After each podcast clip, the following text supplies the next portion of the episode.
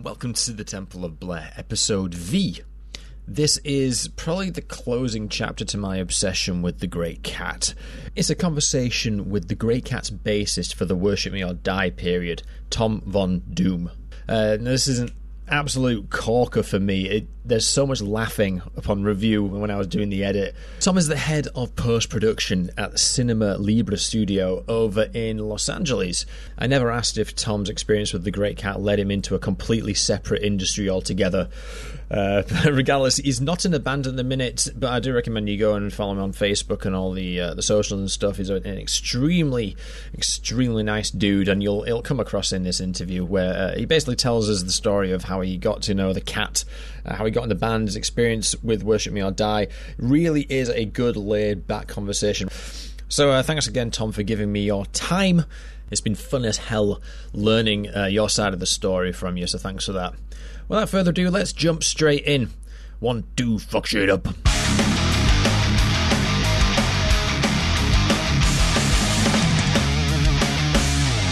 Aha! we did it. Go. Oh my God. How you doing? Me. I'm doing great. How are you? Yeah, not too bad. Tom, not too bad. Um, yeah, I knew I caught you in the, the middle of your workday, so I was just like, I'll make a cup of coffee. I'll um, do a Working bit. nowadays. Yeah, yeah, man. Thanks very much for taking the time and responding My to my pleasure. Facebook stuff out of the blue. Um, I think the best we could thing we can do is take this chronologically because there's no there's no Sure. finer way for it. So how did how did you end up meeting Kat? How did this all come about? I uh, I answered a classified ad in the Village Voice looking Right. for a bass player. and uh, got sucked into Kat's world. Um, Right. it was uh yeah she was just looking for musicians Did she Uh, specify her background? Was she like, I will not accept anything less than a certain standard of bassist? i don't remember specifically what was in the ad uh yeah i don't i don't think it was as uh uh cat like as as she became because she would have scared everybody off Yeah. um, and she was trying to legitimately get people to play with her. Mm. Um, and you know, I auditioned and I got the gig. Uh, I I had you know some good credentials. Mhm. I could play, uh, but a lot of it was also if you could hang with Kat. You know, if you could just get into the groove with her and and uh, you know be be present with her thing you know Yeah. her just big personality and and go along with it and i was like yeah sure Sure. Was was Adam in the band? we, you know we, we got along we got along great Yeah. Yeah. I, you had you had to be if you were with her for four years, right? oh no it wasn't that long uh maybe a year and a half Really? Was It was They- uh, yeah, it was the first record and the first music video. were you not on Um, Beethoven on Speed? No, Really? Ah, it was li- it, you listed No. on it. am I? Yeah. That's funny. That is funny. I'm gonna, Uh, I'm gonna yeah, no, I'm didn't play on that at all. I wonder who that is. probably it was probably just Kat. you know what? That sounds quite likely, actually. No, you, Yeah. you on it on the. I think it was the Metal Archives. I'm gonna double Huh, check that. interesting. That is interesting, isn't That's it? funny. Uh, yeah. Well, what the hell? I'll take it. Yeah. Why not? yeah, yeah. Yourself, yourself, and Adam are on there. Um, was Adam part of the band at this time when you when you first joined, or was that a, a Nope. Adam, we we had a very spinal tap rotating drummer situation. You, know, every other week we had a new drummer. yeah? Uh, we actually we did some very serious searching for a drummer for the record. Mhm. Interviewed a lot of people. Uh, interviewed uh, Gregg Bissonette Mhm. from uh, David Lee Roth's band. Uh, we interviewed uh, the drummer from White Lion. What was his name? Uh, maybe it'll come to me. Uh, we interviewed the drum, the the drummer from Slayer, the fill-in drummer at the time. It was uh, Foster. Tony Scaglione Oh right, okay. from Whiplash, Mhm. uh, and he was playing with Slayer at the time. Uh, we and he, he went on to play with some some good friends of mine called called uh, Raging Slab, Right. which was Yeah. a great band in the in the eighties, part of the New York metal scene. Uh, it- you know, and we were just trying to get anybody who thought they could play the parts, Did, did, you know, to come in and play. Leger, did Tad Leger play for him for, for, for Kat at some point? Tad from Toxik. Uh, he may have later, not when I was. I I could also be forgetting. I mean, there were so totally. many. Yeah, he's listening Uh, again on Metal Archives, but I've got a, a friend who knows him, and he said, "Oh, it's fake that," and I was like, "Oh, maybe he was just interviewed or something like that." But Yeah. I, yeah. uh, you know, we talked to lots of people, but wound up going with Adam, and Adam sort of came in at the last minute, Mm. out of the out of the blue. Again, just I think he answered and had, um, or was recommended by somebody. I, I don't remember specifically. Yeah, Uh, but he was really one of the only drummers who came in and played and could could keep up. You know, the parts are hard. you know, they're fast and they're aggressive, and Was that was that the Uh, deal with the with the other drummers you interviewed? That just, it was was it a speed thing or was it the personality or, or was it a mixture of the two? well, there was both. You know, I mean, if you could, if you were capable of playing those parts, you know, if you were that good, you had an ego. yeah. So you know, there's not, there's not room in the band for two massive egos. Uh, but uh, you know, Adam was very personable, and you know, of course, he had an ego, but he he was, uh, you know, he was fun to to hang out with. Mm. Um, you know, there were a lot of guys who came in and played for a few weeks, and we learned all the parts, and we got through everything. And and Kat was a taskmaster; she was very hard on on the musicians, and it's like fair enough, you know, it's like world class musicianship. Uh, yeah, but you know, a lot of rock musicians are not used to that sort of classical world level of of pressure. Yeah. Uh, so they you know they couldn't hang with it. How did you end up? Um, now I've got a story from Steve Ricardo from Roadrunner on this one, but is it true that you initially sent a tape to? I can't remember what the label was when he was working there. Christ, it wasn't Roadrunner. It was the pre his predecessor to Roadrunner. It was a West Coast label, whatever it was. Uh, But either way, Steve liked it, but he didn't. mhm. But he didn't send a rejection postcard. He said, "This is great, but I don't think it's right for this label at this point. But I'm going to keep tabs on you."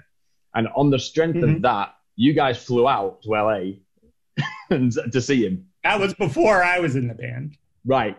Yeah, perfect. that, that, that's fine then.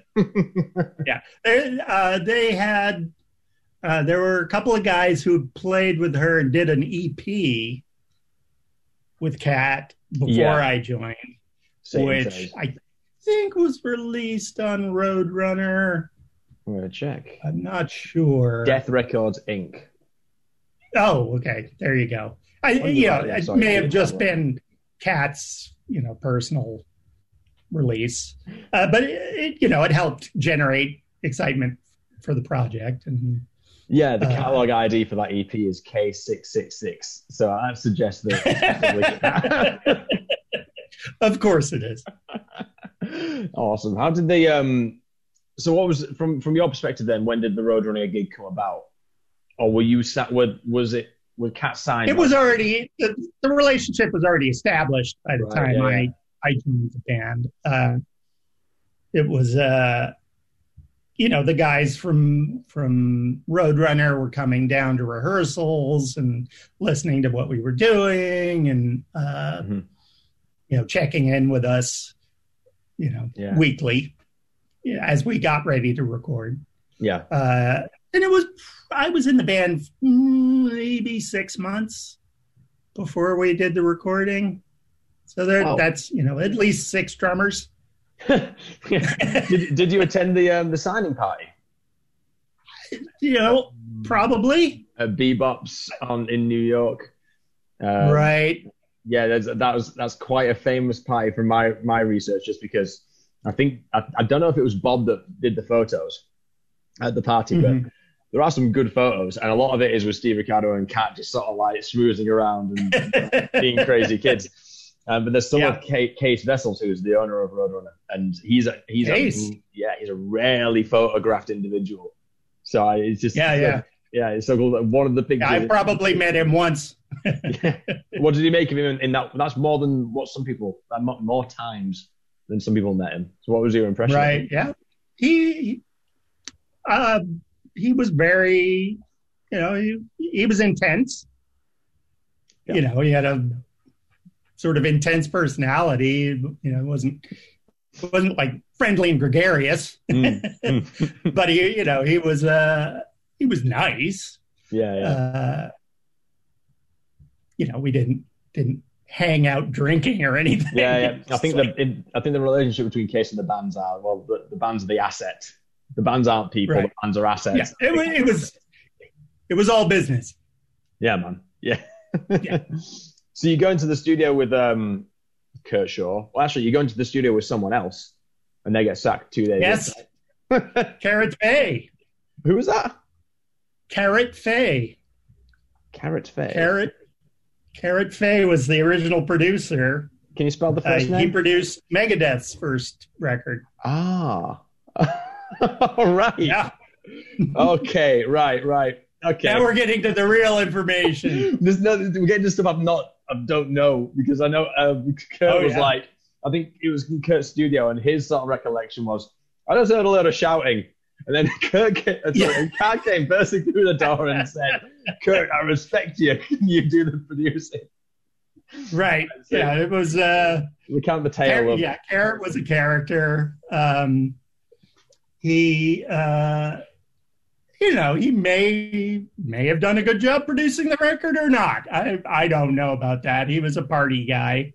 You know, we hung out you know, drinking and partying more than talking about you know what kind of recording mics we were going to use. uh, and uh, but great guy, great. Yeah, Yeah, I uh, pr- I probably talked to him maybe ten years ago. yeah. He was he was living in Indianapolis or something where he was from, just somewhere in the middle of the USA. How did he? How did he get the sack then? Was that just because it was a personality clash and chairs were thrown? or Yep. Yep. it's, you know, it's either you're either you're on the cat bandwagon or you're not. Yeah. Yeah. so when, Uh, when you go into to you know, and eventually everyone gets pushed to the point where they're like, "Fuck it, yeah. I don't need this." And you know, if you're if you're at that point, That's it. the cat's done with you. yeah. Yep.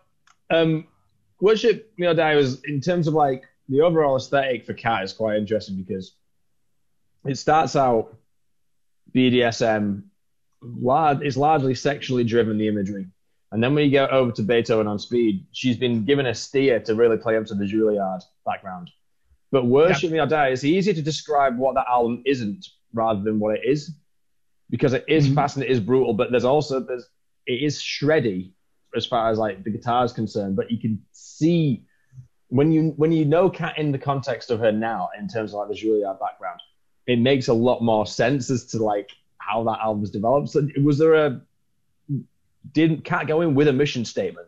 I guess is the overall question I've, I've got about the album. Uh, it's interesting. There, there was a, uh, if you listen to like the first EP Mhm. compared to "Worship Me or Die," the music arrangements are different. Okay. and I like to think it's because of my influence. uh, but the, on the EP, everything was as fast as possible. All the drums are like, and when I came into the band, I was like, let's try and groove a little Mm. and let's do some slower things like on Metal Messiah. Mhm. Dun, dun, dun, dun, dun, dun, dun, dun. And she wasn't doing anything like that before I was in the band. So Yeah, yeah. I, I feel like taking credit for that. Uh, but then, like you said, Beethoven on Speed was much more classically influenced, and I think went back in that direction of you know very staccato, fast, sort of one note arrangements. Which is cool because I like. Whereas I was trying to bring in different tempos and different Yeah. Different grooves and things. the appeal for me is the guitar aspect, just like going going down the line and going, this is a guitar arrangement of Beethoven, because you don't get Right. that. There's there's Yngwie Malmsteen who is neoclassical, but he's not neoclassical. He's harmonic minor virtuoso. That's a different thing. Right. You'd Yeah, he's out- still a blues guitar player. yeah, totally, totally. That's interesting to say that. Whereas whereas Kat is playing violin on guitar. Yeah, that's exactly what Kurt said as well. Exactly, almost word for word. Um, so as someone like, yeah, I mean, on on the Beethoven on speed sort of era, we'll call it an era. Um, all the press stuff and all the TV appearances, she's just screaming about just bridging the gap between classical and metal. And it's like, ah, right, that's exactly what I wanted when I was learning to play guitar. I wanted someone to be Mhm. able to like bridge that gap for me, and I didn't get it. I just had a harmonic minor arpeggios from Malmsteen, which is all good, well, well and good but you know, it's not quite, it's not quite, uh, not quite what I was asking for. So it's just, to me, it's interesting that she never got the limelight she probably deserved in that respect. Um, I think there's still a place for her really at the table when people are sort of like growing into their own musicianship and going, all right, well, who, what are the influences here? You got all the fast guitarists, you got the groove guitarists, you got this, you got that, blah, blah, blah. Kat should really be there, in my opinion. Um, but she isn't. She's doing fucking cooking shows on YouTube. Right. And- well, I, you know, the, for whatever reason, you know, she concocted this big persona Mm. to promote herself, and then I don't know if she did herself any favors by being so confrontational and aggressive. And yeah. She, I think, you know, she she definitely should be recognized more for her talent. But, you know, I, if no matter else, what you think about her, she is an incredibly talented uh, yeah. musician. This is the thing. I mean, I think the way I like to phrase it is we live in a post Liam Gallagher world, which which is my way of saying you're allowed to you're allowed to be an absolute twat if you bring the goods. And Kat Right. did that, and but she transversed those eras. So I guess maybe- maybe- maybe she she came was a little before her time. yeah, maybe, maybe. Um, but in, in terms of where my blind spot is, it seems to be between Worship Me and Die, or Eat Me or Die, and the um, Beethoven on Speed bit. That's there's some point in those three years where someone uh, it might have been Monte Conner from Roadrunner at the time, it might have been Mhm. wherever. Some somewhere she took a, a left turn because Worship on Me or Die is kind of as it's more sexually driven. It's, it feels more about female empowerment more than it does metal for metal's sake. If that, I mean, she sense. she was she was very influenced by that. You know, Mm. besides music, she Hmm. felt that you know she she wanted to do metal Mm, because of its relationship to classical music, but she Yeah. also felt uh, you know constrained by you know the society's rules about Mm. loud women and you know being being aggressive and out and and uh, so there was definitely some of that you know it wasn't just music that Yeah. influenced her definitely, definitely. It's um, how do how do how do I? It's it's. I just find it her entire story is just interesting. There's that there's there's that sort of there's that perspective, and it, it kind of plays further down the line as well. There's there's an appearance she makes on the the Morton Downey Jr. show, which I don't know. i you- was there Were you on that bit? I was Tell me everything.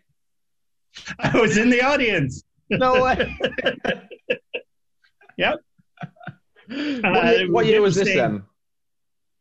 87 Right, it must have been. It must have been part of the, the press cycle, right? That must have been set up by Yeah. Steve or Holly. yeah it was after it was after the record i think and Mm. when the record had just come come out, maybe before we did the music video. Mm. Um, but yeah, you know, it was that was Morton Downey's thing. It was you know, It was push people until they until they broke and then throw them off the show, and that was certainly why he had Kat on there and what everyone expected to happen. You know, was the two of them to fight and Yeah, we'd but get thrown off. the the, the But what I tell, I'll tell you what I what surprised me was they threw us off the show and out of the building.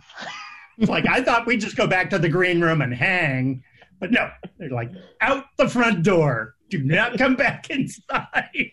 hey man, it was if, if you I don't know if that was just because of Kat or or that was the normal way they treated guests they threw off the show, but uh, the, the point I I was, thought it was the, the link I was going to make was um, on the, on that bit. You can see that she's getting not she's not getting overwhelmed by everyone shouting at her. She's not. She's still holding her own, but she's understanding that she hasn't got the floor. No one's get, letting her get the floor, and she punches Right. through and sort of goes. The re- I can't remember the exact phrasing, but it was basically the reason you're hiding behind that cigarette is because you're scared of powerful women like me. That was kind of the and that was what I'm referring to when I'm saying like that seems to be the that seems to be one of the one of the driving forces, and it's so looking back on it now and going, you know, that's that stuff's gonna kill you, and you don't know how to handle people. Okay, And then obviously she gets marched off, she gets a marching orders, Yep. and he did not survive that ordeal with um, with the cigarettes. So, not saying Yeah. poetic justice, I'm just saying, fucking hell, she's, she's definitely was before her time, man. Was uh, well, she her what's that? Was Bob with you that day? Mr. Gruen. Uh, I don't think so. He said that um, they got a car over, or they got the bus over, or something like that. And then Kat stopped and got a load of candy because she wasn't a drugs person, but she did hop herself up on sugar before she went on, on the show. What's, did Bob say he was on the show? He said he said that he went with her for moral support, but there was some contention maybe, over. Um, maybe he was there. I mean, that was a it was thirty. 35 years ago. uh, I, I, it's possible. It, yeah, I mean, in my chat with him, we also say, was it Martin Downey Jr.? And he was like speaking to his, who I think it was his missus, who who was obviously there at the time as well. Like, oh, which show was it we went on? And they seemed to think it was Martin Downey Jr. It could have been any, but yeah, it, it- apparently he went with her for like moral support and similar to um, presumably why you were there as well. And um, yeah, Right. that, that was her way of getting geared up was to just shovel candy into her face and go at it. yeah, well, she wasn't. She wasn't going to do drugs or, or alcohol, so Yeah. yeah. she, she needed something maybe to Definitely. get pumped up. I think it's. I just think it's really. I, it. I don't even know. I don't. There's so many things to pull. There's so many threads to pull with Kat. There's so many. In your Yeah. experience with it, was she? A, was it a character, or was it? Or was she kind of through and through that person? Was Was she Uh, asking to be worshipped because the the character demanded it, or was there a, was there an inner need for that to be satisfied? Um, they're both. Mhm. I mean, the, the Great Kat was sort of a character that she created. Mhm. Um, one thing that you probably won't hear from a lot of people is how influential her mother was. Uh, her mother was a very powerful, forceful woman who, uh, you know, she was sort of the behind the scenes Right. Uh, T- tell me everything about this because this is this is something I've. she, she was very interesting. She's like, she, you know, she would say, "Tom, I know how to create geniuses. Stick with us. We'll make you, we'll make you rich and famous." Is she Brit? Was she British? Her mum. She was Mexican, Mexican. Okay, and it was just Cat Yes. that was born in the UK. Just right? And her dad, her dad was Syrian, right. Okay. something like that. Um, but they were. Uh, uh, he he did public relations. He had a big public relations company. And Uh, she helped him with that. it's all coming. it's Uh, all coming together. Y- Yeah, It's it's, all- very interesting. but her mom, her mom was there all the time, Yeah. like you know rehearsals and and and you know record company meetings and everything. Um, and you know, with me and my friends who had experience with the music industry and the film industry, Mhm. you know, would try and sort of help them. Like this is our experience, and this is how we, uh, you know, deal with these situations. Yeah. but they they had their own ideas about interacting with with people. They raised a Juilliard grad, so I guess there's some merit there. I guess. Fair enough. Fair enough. As as Kat used to call it, the jail yard. oh, really? Yeah, Yeah, the jail yard. She had some see- interesting stories about uh, going there. Like the, in the practice rooms, they would have pianos. But so, the legend was that some students would go in there and stick razor blades in between the keys to eliminate the competition. so if you were in there in the practice room, you had to be very careful. Uh, I have no idea if that's true, but that was that was one of the stories. I do find it interesting that she she obviously her background was um, in classical music, and she did profess to that into you know I think I think she did a concert for the mayor of New York at the time. She went on a couple of tours, but I guess like I'd I'd love to I'd love to understand like why she turned on to metal. I think the, the the word is that she heard a Judas Priest song, and that sort of like clicked in her head. In my head, yeah, I'm she was she was more disillusioned with the the world of classical music. Mm. Uh, you know, she wanted she was a soloist. Yeah. And she wanted to play, you know, violin solos with orchestras.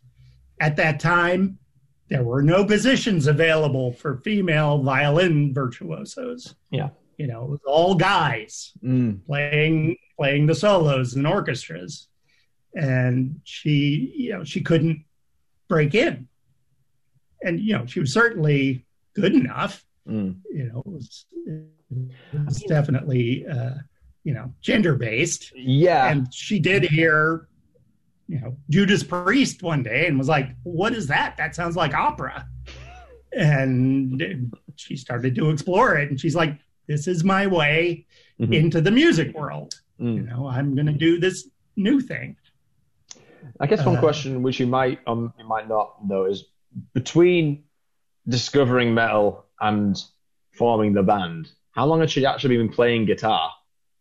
It'd be interesting to know how transferable the violin skills are to guitar. Not as long as you would think Mm.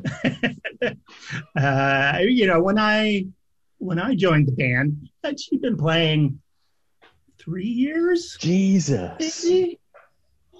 What? Yeah.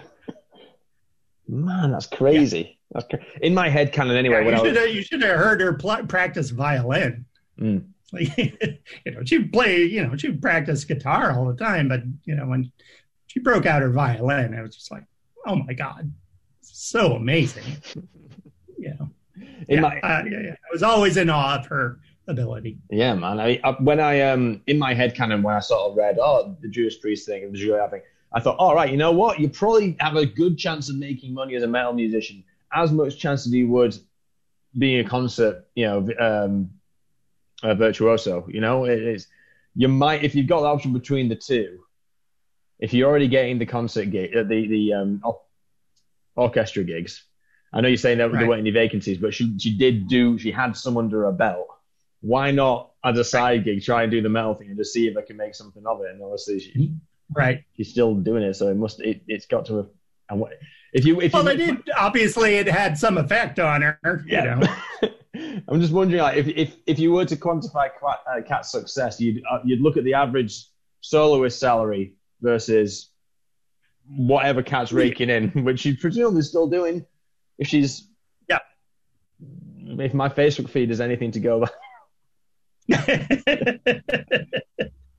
uh, yeah, I- you know, a, the the world class violin soloists who you know make uh, a decent living, you know, one hand. Uh, you know, whereas a rock musician can make an okay living. Yeah. You know, doing doing mediocre level Yeah, yeah. sales. Uh, yeah, so it's it was an easy an easy calculation to make, I think, for her. Yeah, definitely, definitely. Um, let's talk a little bit about. Are you familiar Rowan. with her sister? No, give me, tell me everything. she has an older sister who's an opera singer. Uh, also went to Juilliard, uh, and is now her manager, I believe. right, it's all coming together. Right, right. Because she she took over their father's PR firm Oh, when he died, I guess, and Mm. uh, and then she became Kat's manager. That's it. Uh, That's it. You yeah. know why? Because I thought. she's very normal. She's like not loud, not crazy. You know, Yeah, when, very when I, very different from Kat. Yeah, yeah. When, when I, I, did, well, I did the email interview with Kat, and then um, as as a result, I got added to the, the PR mailing list. And obviously, it- it's Thomas PR, um, and obviously, I get the great Kat emails. And I was thinking, like, what? Because I, I, when I was trying to pull together like the script for like the mini doc, I'm thinking like, is obviously we've got the character of the Kat. She's very busy on social media, and she does generate a lot of like content in terms of she clearly got like a studio in the corner. She's got people around her who help her with her projects. Is she got a proper job on the side? That's my, that's what I'm thinking. And then when I get these emails from Thomas PR, I'm, I'm seeing um, who I I won't name her for you know the sake of it. Um, I'm seeing the person who's responsible for the PR, and I'm looking at Kat. I'm looking at her. I'm looking at Kat. and I'm going, that's Kat. I'm thinking it's Kat. I'm thinking Kat's got a side job of doing PR because he, Oh, that's funny. yeah, if you look at the interviews in the '90s, right? Um, you, Uh-huh. You've set me off, mate. You've set me off. if you look at the interview, you look at the interview. She's sitting down. She's talking to these dudes about like Bill Gates and Microsoft and the, the world of computers. And obviously, she brought up one of her albums, a follow up, which was like Cyberspeed, Beethoven, or whatever it was called. Mhm. It was like a CD-ROM experience for Windows 95 and all that wonderful stuff from that heyday. And um, then it, it sort of hit me because the PR firm it's it seems to focus on IT, and I'm like, oh, that's what Kat must have done. She must have been doing the music on the side, and then she go over and she do PR for IT because she knows I would do it. But now you tell me that's not the case, and the great Kat is is being great is a full time fucking job. exactly, exactly. Yes, it is. Fair enough. Yeah. That, Yeah, fair and enough. and her whole family was behind her. You know, her, her parents and her sister, and Mm. she had lots of support. Well, that's a musical family, right? So I, I guess that's that's the that's the link in the chain between the two. If it's a musical family, then the you know all the empathy towards each other. It's like, well, Kat, you might not have been Yngwie Malmsteen, but you certainly did. You, you, you're raking in dough with these branded panties which you're selling. So if that knocks the mortgage down, then just knock yourself out. Yep. So Yep. crazy. That's insane. That is insane. I can't believe it. I knew that she had a sister, and I knew that she was level-headed, courtesy of Kurt. Kurt told me that. Mhm. Um, but it means a lot more now. Yeah, that's funny. That's that's, That's you blown my mind, man. Blown my mind. All the secrets, the s- secret info. How the sausage is made. Right. Yes. I can't remember where I was going with that at all. I've been completely knocked off track now, but I'm, going out holding the golden egg of, um, of knowledge now. I, I think we went down the Morton Downey Jr. rabbit hole and somehow wound up there. Um, yeah. Oh, yeah, yeah. We were talking. I was going to talk about the, the label, wasn't I? In terms of like um, the Sure. the the inter- So obviously, at the time, it was Steve Ricardo and Ho- Holly Lane. Um, they were the two- Holly, yes. Rest in Holly, peace. Holly was our main our main contact. Really? Ah, I thought it might have been. Steve. I think it was Steve that must have signed Kat, and then it must have been Holly picking it up from. Ah, actually, you know what? Steve left. Yeah. Before the album came out, that was what happens. Yeah. That might yeah, that might be it. Because I remember seeing Holly all the time and Monte. Uh uh Steve, yeah, I don't remember Steve that much. Yeah, yeah. I think the timings don't add up there for, for, for Steve that much. But what's your experience with Holly then? Because obviously she passed away in June. So I'm, I'm trying to.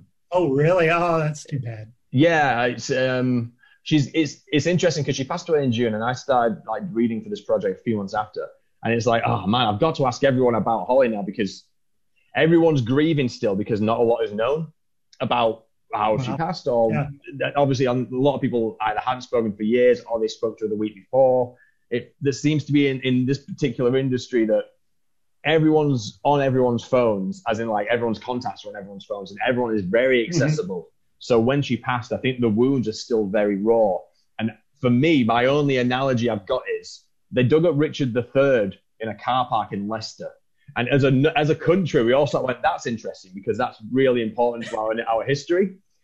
I didn't sure. know Holly. So now I'm reading all this stuff about her. It's kind of like, oh, well, right. she's really critical to this entire process. And, and that knowledge is. Oh, absolutely. Yeah.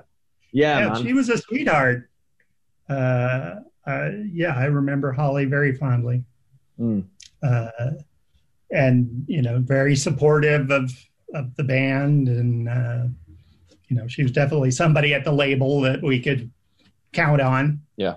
Um, and you know, she of anybody there, she was at probably the most band rehearsals and and you know, record yeah. company meetings or whatever. Yeah, yeah.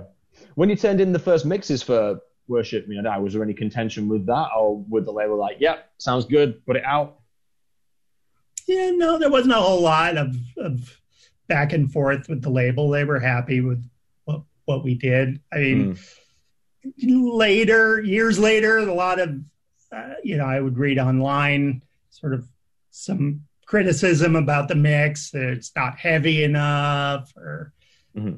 and, I, you know, I don't know, maybe that was also part of my influence that I was coming from a rock background mm. more than a, you know, straight ahead speed metal background.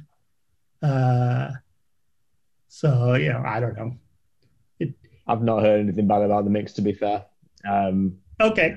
That, yeah, I, you know, I, I take it personally because I was involved, but uh, uh, I'd that was um, there wasn't a whole lot of back and forth. You know, we just submitted it, and they were like, "Yeah, fine." Cool, very cool. I suppose. Did you get to meet Monte then? Because you, you mentioned his name in a couple yeah, of yeah. ago. Yep. So you must have been. You must have yeah, been. Monte. I remember Monte uh, more than Steve. Um, Monte was was you know sort of the the face of Roadrunner at the time, really. Yeah. Because, yeah. like you said, Cees was never never available for yeah for meetings. Yeah, I mean, um, he was too busy trying to pull the strings on a more macro level. It's interesting, especially in the early '90s, what the what the label ends up doing, all he's trying to do.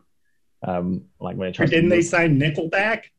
Well, yeah, this is the thing. That that arm of, of Roadrunner was late '90s, early 2000s, and it was like that's that's right. not the Monte Conners of the world. That's a guy called Ron Burman. All his bands uh, have like a particular sort of like thread in the, in the same vein of like they're all sort of hard rock, Nickelback, post grungy stuff But it's the early 90s and start acquiring smaller labels and um, working in like alt rock and um, one thing I like, right. I, call, I, call, it bronze core if you've watched Buffy the Vampire Slayer, because all the bands that they start putting out would have suited playing the bronze at the time. And right. point moving away from metal and something more conventional. And I think the idea is they wanted to be a big major label, obviously an indie label, but a major label. Sure. Um, yeah, that, that that part of the journey is pretty interesting. Um, that's what Cees was trying to orchestrate in, in his acquisitions, and I think that's what that's the seat he sat mm-hmm. for that time. Uh, yeah. Right. Yeah. Okay. yeah. Uh, like Monte was fairly, you know, he was visible and around a lot. Uh, um, Holly, we we had a lot of meetings about the music video that I was that I was personally involved in because I was I was also a filmmaker. Mm-hmm. So uh, I had a lot of friends who were filmmakers, and I was mm-hmm. trying to get, you know, various people involved in our music video, um, you know, as much as I could. Mm. we had lots of meetings with uh, with Monte about money, and usually it was like, yeah, no, we're not going to spend that much money. I was like, I got these guys. They directed the the video for uh, this great new band. Uh, what the hell with the hands inside the puppet head? uh, anyway, Yeah, yeah. and he's like, "Yeah, we could do a great video for twenty thousand dollars." Like, no, not even close. That's the Roadrunner Uh, MO. so we we eventually found somebody to do it for five thousand. That was the the Metal Messiah video. Yep, yep. Yeah, we were on a, a stage. Yeah, yeah. Surrounded by the um the worshippers, Rabid Which- fans. which I think was a it became a um I don't know if it was a live staple, but of the of the live shows I've seen, eventually um you'd get the guys on stage and they'd all do that in front of cans, getting a Oh, yeah. licked and all that fucking stuff. That's mad. You'd never have that Yeah. these days. yeah, it's uh, it was definitely uh, an interesting thing, and it, it was always she was trying to get the band to worship her as well as the fans. There was there was some tension about that, Yep, yep. which is why people kept quitting. Uh, yeah, it's like we're in the band; they should worship us too. Yeah. That was not that was not Kat's idea. so let's um let's now plot our route from the album into the album cycle, the touring cycle, or whatever happened to you leaving the band. This is now for me a blind spot. hmm Uh, we did. Well, by the time we did the music video, there was a different drummer. Okay. So the drummer in the music video is not Adam Killa. it's a different guy named Rob Banks, yeah. who, who was a great drummer, but uh, you know, again, didn't last that long. Right. Lasted long enough to make the music video, and then went off to greener pastures. Um, so we were talking about putting a tour together, Mhm. but we just couldn't keep a drummer in the band. um, and I I had made friends with one of the guys who auditioned for the band but didn't make the band. Mhm. A guy named Todd. And Todd and I got to be friends, and we started playing together. Uh, and I had another friend who was a you know great guitar player who I later went on to play in several bands with. And we just started rehearsing together, and Kat heard about it, Mhm. and she Oh was no. disapproving. She's like, "You can't play with other people." I'm like, "Of course I can. What are you talking about?" uh, and uh, she was like, "If you don't, if you don't stop playing with those people, you're out of the band." I'm like, "I'm out of the band." Click. Oh dear. That was it. I was, you know, it's like if we're not going to play, Mm. there's no band to be in, you know. Like it, there was no drummer, there were no rehearsals, you know, Yeah. no solid dates. So at that point, I was like, I'm looking for my next gig. Yeah, yeah. You're a working musician at this point, or are you are you holding down a Yeah. job at the same time? Yeah, okay, yeah. So obviously, it's a gig. I, I always did. Uh, I worked on uh, uh, movie sets as a PA, you know, back in those days, Yeah. uh, which was a pretty good gig. Mhm. paid well and you could you know work several days a month and Mhm. make your rent spend the rest of the time playing Yeah, um, so there were there were a bunch of guys who did that that were you know rock and roll guys who were Mm. also uh, part of the crew on music videos right. Yeah. Yeah, at I'm that just- time in the 80s the golden era of music videos Have you um have you been in touch with Kat since? what's that Have you been in touch with Kat since that time? Um, I believe there was like a brief interaction, like around two early two thousands, about something. I don't remember what. Mm. uh, just like an email interaction like you Right. had. That was brief and and businesslike. Um, it, might have been when Facebook was was happening, and I may have tried to friend her, and she's like, "You may join my Facebook fan club." Blah blah blah blah. I'm like, "Oh come on!"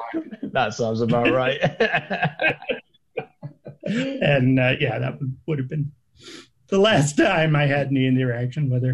Although you know, I of course, as you, I check in on her from time to time and see what she's up to because she's an interesting person. and I've just found out she's not got a second a job. And I now found out that this is what she does. So my checking in on her is now taking a different slight, uh, slightly different. Right. Yeah. As far as, as far as I know, she has never had a job. All she does is play music. Fair enough. If, it, if it's um, like I say, if it It's good work if you can get it. that's it, man. If it's knocking those uh, mortgage payments down, then you know, power to it, man. And like this is Yeah. the thing, man. It's like you're told when you're younger, don't com like there's the, the whole don't compromise argument. Like if you want to do something, go get it, and all that stuff. And she just fucking did it. She did it in spades, and she did it for a long time. And um, Yeah. I guess that was kind. Of, I don't. I, I, sometimes when I refer to Kat's career, I, I, it's sometimes like I sometimes feel like I'm referring to her as if she like she's a has been. She's not at all. She's still doing exactly the same thing. And I'm the one that's trying to fight a corner, saying she needs a seat at the table because there's some young guitarists who are lacking this kind of influence. Um, but where was I going with that? Yeah, the, the advice is you just got to keep going and keep um, gunning for what you want. But that didn't get her the seat at the table. absolutely. And she's the she's the she is the the working example of you got to be able to work with people and compromise and understand empathy and yeah, it's she's an she's an enigma. she's an enigma wrapped in a conundrum. I hope I've Yes. demonstrated like why I'm interested in this. so you're you're a guitar player. That's how you got into in, into yeah, exploring Kat's background. Yeah, yeah, just it, yeah, like I say, it just ended up. It's just a gap for me. There's some great live footage of her doing one of the uh, Paganini runs, and I was like, that's interesting. I wonder if Malmsteen did something like that. And I put on a Malmsteen video, and I was just like, fuck is this? It's like comparatively, it's like. I mean, virtuosity is like great if you're into it, right? It's not great if it's at the expense of everything else that's happening on the stage. Um, so if you like guitar wankery and um, if you like paying five other members of your band 250 quid a gig, great if you can afford it. But Malmsteen could quite easily just go out with a backing track and do what he's doing and probably deliver a better, better experience for everyone else. But Kat is like the real fucking deal. She's really bridging the gap between those two worlds, and I think that's really valuable and it's completely missing from today's sort of lexicon of, um, of music. So you know, I'm always in the fight at the corner, but the Mhm. lessons learned are you gotta you gotta learn to Yeah, I wonder- You can't go through eight drummers. Drummers are the hardest ones to find. Right. yeah. Yeah. I wonder who would be even equivalent to Kat nowadays. You know, if there is anybody. I'm sure that I'm sure this is the thing. Now we're in like the YouTube age. I think there's plenty of people who are doing that kind of thing, but haven't got the clout. I guess, yeah, or maybe they haven't got the the niche of being Kat. I think that's what Kat's got going for her at the minute. She mm-hmm. Kat is Kat there, and Kat isn't like anyone else. Right. That has Well, I think I think there are you know there are female violinists, you know, doing their YouTube videos and female guitarists doing their videos. Mm. I don't know if there's anybody who could do both like Kat does. Well, that's one thing, man, and I, I'm I'm not sure what the I don't know what the state of female shredding is as well. I don't, she's still she I think she's still just got enough behind her to bring the goods to the table. I think she just needs to sort of if it was me, right? If I was if I was on the phone with her now, I'd say sort your website out. It's a fucking mess. Sort your Spotify out. It's a fucking mess. Get get all your singles. Just move into one. Move them into like a collection because I need to be able to navigate this stuff. Slow down the PR stuff because I don't know if you're advertising something that came out yesterday or five years ago. That's Right. that's that's it for me. I'm, I'm lacking the narrative, and I guess that's probably why another reason I'm interested in it because I don't know the narrative. It's not she's not telling me that the narrative is. I've had to pull Right. all former members of the crew, the production team, of the label to say what happened because I, I can't tell. yeah, I, I don't know how to tell you, man. It's just um, it's just interesting as hell. Did she make Dave Mustaine cry? That's another question I've got written down. uh, maybe. Uh, I don't. It might have been before your time. Uh, might have been after your time. I've, I've met I've met Dave Mustaine a few different times. Uh, Yeah. I don't remember. One of them might have been with Kat. Um, my one Dave Mustaine story that I remember is hanging out with him at the Cat Club in New York, Mm. and you know, sort of mutual friends. It's like, oh, this is my friend Aby. He used to play guitar in Agnostic Front. Mm. And Dave, Dave goes, So what? I used to play guitar in Metallica. oh dear. Thanks. Thanks, asshole. Fuck me. Fucking hell. Yeah. All right, man. Well, that's that's all I've got in terms of the Kat. I, I've, I have a couple of questions which um, are sort of completely non-contextual. Um, if you'll if you'll like to hear them. First of all, um, have you ever seen a ghost? Uh, seen? No. Heard? Maybe. Oh, great. Tell me everything. uh, I grew up in New England, which is full of haunted houses. Uh, yeah, in, in terms of like, if I'm not mistaken, it's just like the oldest part of the country, isn't it? yes. Being Yeah. being English, I'm I'm in a unique position to sort of comment. That's Yes, the English. course. Yeah. Uh, lots of really old buildings. Uh, one one of the houses that's in my family uh, is pretty old. It's probably 150 years old, which Right. is you know decent age for a house. Um, but it is famous for having ghosts, and lots of people have seen ghosts there. Uh, and I have at various times lived there, or you know, spent a month there in the summer or whatever. And Mhm. one night in particular, there was, you know, was it wind? Was it some sort of poltergeist? Is very undetermined.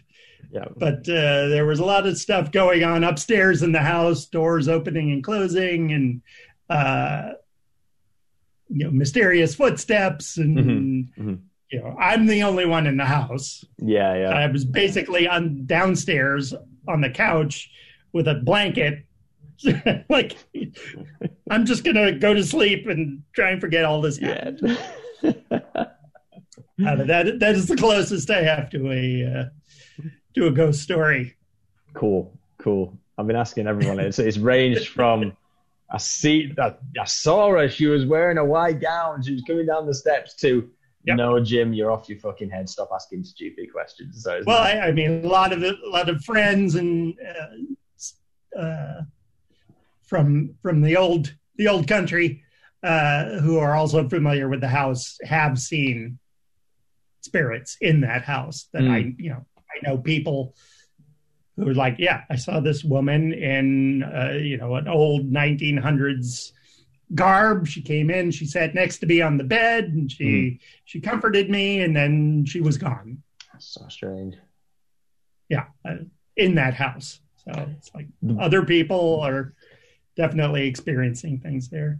One thing I love. Although, to be fair, I don't necessarily believe in ghosts, but who the, who knows? Mm, mm.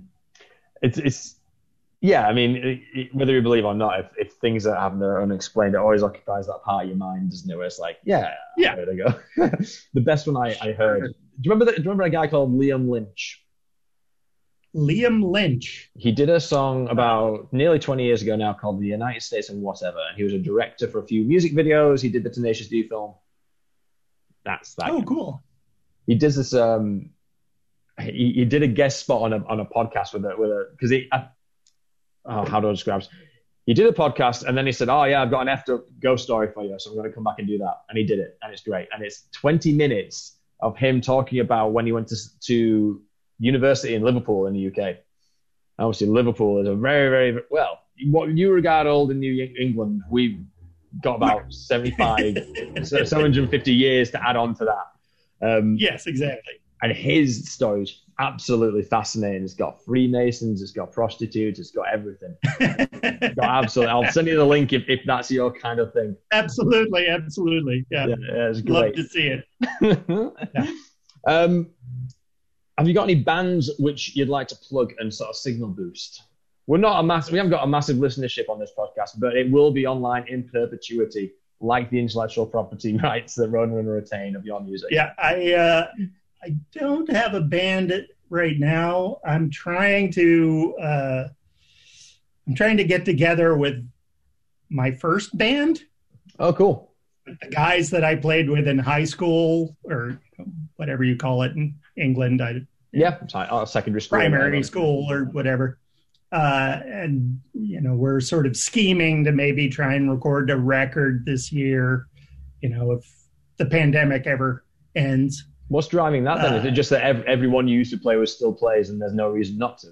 Yeah, yeah, and they're all still musicians, and uh, we've all sort of gone our separate ways, but mm. kept in touch, and mm. uh, so you know, maybe maybe six months from now, I'll have something to push. Cool, cool. Um, something I probably should have asked earlier. Any any hard feelings with Kat, or is it just like was it just just business at the no. time? Just how it is, yeah. isn't it? Yeah. Yeah. You know, like like I described our our last our last phone conversation. You know, mm. got everybody got to that point. Yeah, yeah. They're like, all right, I just can't I can't do this yeah. anymore. That's fine. I think I just wanted to bookend that because I think she watches these whenever there's a great Kat related interview. I think she she reposts it and then like quotes from it. So like she's, she's listening. I don't want her to think I'm trying to put her in a bad light in any way. Nothing, nothing but respect for Kat. Um, very talented individual. I learned so much working yeah. with her. Not, nothing but love and respect. Mm-hmm. Mm-hmm. Blink twice if you're in danger, though. Obviously and, I, will do what I can.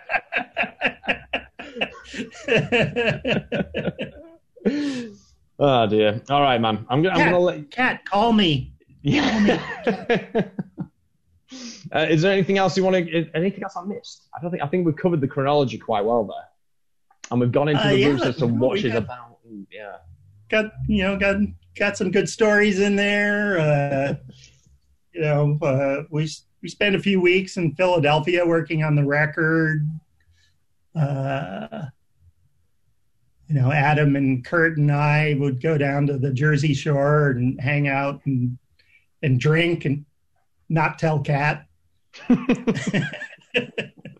uh, you know, he was friends with some of the the Philadelphia Eagles, right. NFL football team, so we would hang out with those guys which was fun back back at the time. That's a cool. Uh, so we had lots of fun making the record. Uh, you know, Adam was there, basically doing his parts, and as soon as he was done, it's like, "Go back to New York." Yeah. All right, man. Well, I wish you the best, but keep you posted on uh, the goings on. Absolutely. And I owe you Thank a pint so if I end up your neck of the woods, or you end up in my neck of the woods. Absolutely. Yeah. Who knows? Yeah, Let's man. hope for the best in the in the coming year. Yeah, yeah, definitely, man. Well, thanks very much. I'll, I'll keep in touch. Absolutely. Cheers. All the best, man. Cheers.